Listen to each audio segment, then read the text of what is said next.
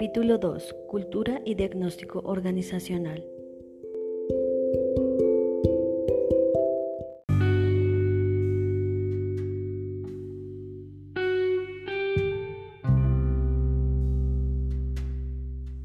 Cristo Sinería Salud es una de las empresas del grupo empresarial corporativo Comeva, mediante una alianza con Christus Health, un sistema de salud de más de 150 años al servicio de los más necesitados. Cristo Sinergia Salud nace en el año 2017 integrando los servicios de salud en todas sus etapas de atención. Busca prestar un servicio homogéneo a todos los colombianos y así atribuir a mejorar su calidad de vida. Su sede principal se encuentra ubicada en la capital del departamento del Valle del Cauca, donde se encuentra la dirección regional. Cuenta también con varias regionales en las ciudades principales Bogotá, Medellín, Barranquilla y Cúcuta. Estas se encargan de administrar y direccionar los recursos y necesidades de las demás unidades dependiendo su región. Cristus presenta una cobertura nacional con más de 30 centros ambulatorios y dos clínicas ubicadas en la ciudad de Cali y en, Palmira. Asimismo, integra líneas de ayuda diagnóstica con laboratorio clínico e imagenología.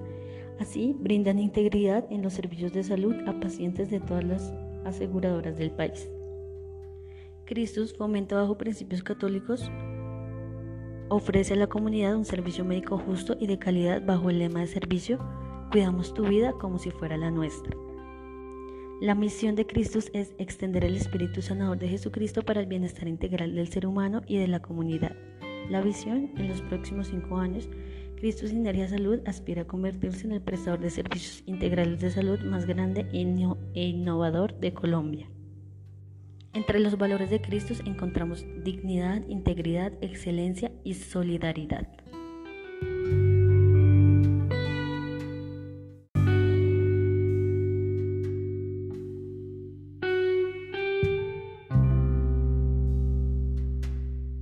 Para realizar un mejor análisis de la organización se aplica la matriz FODA. Esta matriz es utilizada para identificar los factores internos y externos que afectan de manera positiva o negativa a la empresa. Entre los factores internos encontramos las fortalezas y las debilidades y en los factores externos encontramos las oportunidades y las amenazas. Dentro de las fortalezas de Cristo encontramos que cuentan con rápida respuesta a las solicitudes de los pacientes, los profesionales son altamente calificados, los aplicativos que utilizan tecnológicos son muy efectivos para la toma y procesamiento de las PQRs y los diferentes canales de comunicación del paciente son bastante efectivos. Dentro de las debilidades encontramos el incremento de PQRs por pacientes no contactados, error de los aplicativos en la toma de citas, la mala categorización de las solicitudes de los pacientes en la plataforma y el gran número de solicitudes debido a la era pandémica COVID-19. Dentro de las externas, en las oportunidades encontramos la aceleración de la tecnología y nuevos cambios, mayor demanda de servicio por consecuencia de la pandemia actual, mayor cobertura de red y acceso a Internet a todas las personas y mayor reconocimiento de la entidad. Y en amenazas tenemos que eh, poco, los usuarios tienen poco conocimiento sobre la plataforma, el riesgo psicosocial generado por la pandemia actual, los cambios de la demanda del servicio y, la poca inversión tecnológica en el país o zonas del país que no tienen acceso a Internet para acceder a las citas de manera virtual o por teleorientación. Analizando la matriz FODA podemos realizar un cruce de las estrategias para sacar planes de acción o provecho de, de esta matriz. Dentro del cruce utilizamos primero las fortalezas con las oportunidades. Eh, una de las estrategias que sacamos es aprovechar el aceleramiento de la tecnología para crear nuevos canales de atención que permitan el acceso a todo el mercado objetivo de la compañía para la atención rápida de sus solicitudes. En la segunda tenemos que en, apoyo a los excelentes profesionales de la compañía poder brindar un servicio humanizado en la atención de las manifestaciones de los usuarios, viviendo el modelo sentir que maneja la entidad.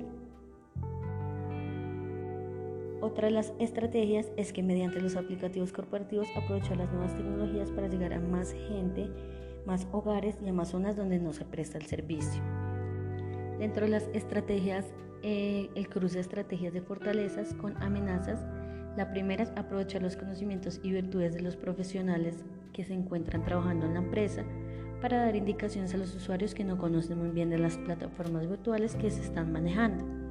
Otra de las estrategias es utilizar diferentes canales de comunicación para brindar una atención de calidad a los pacientes que en medio de la pandemia necesitan una atención médica segura. Dentro de las estrategias DO, que es debilidades con oportunidades, la primera que encontramos es mejorar las debilidades internas al aprovechar las oportunidades. De esta manera aprovechamos avances tecnológicos para la identificación de canales de comunicación, de comunicación efectivos entre el profesional y el paciente. Otra de las estrategias es que se debe capacitar al personal para que la categorización de las solicitudes hechas por los pacientes se formule de la mejor manera. Y por último, las estrategias DA, debilidades con amenazas.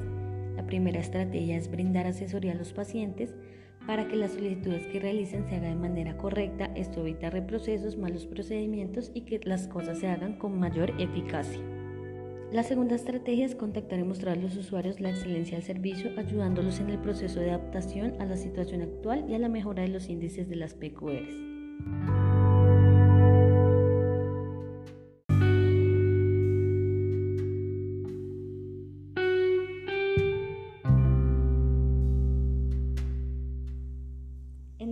Les voy a contar sobre el diagrama de procesos.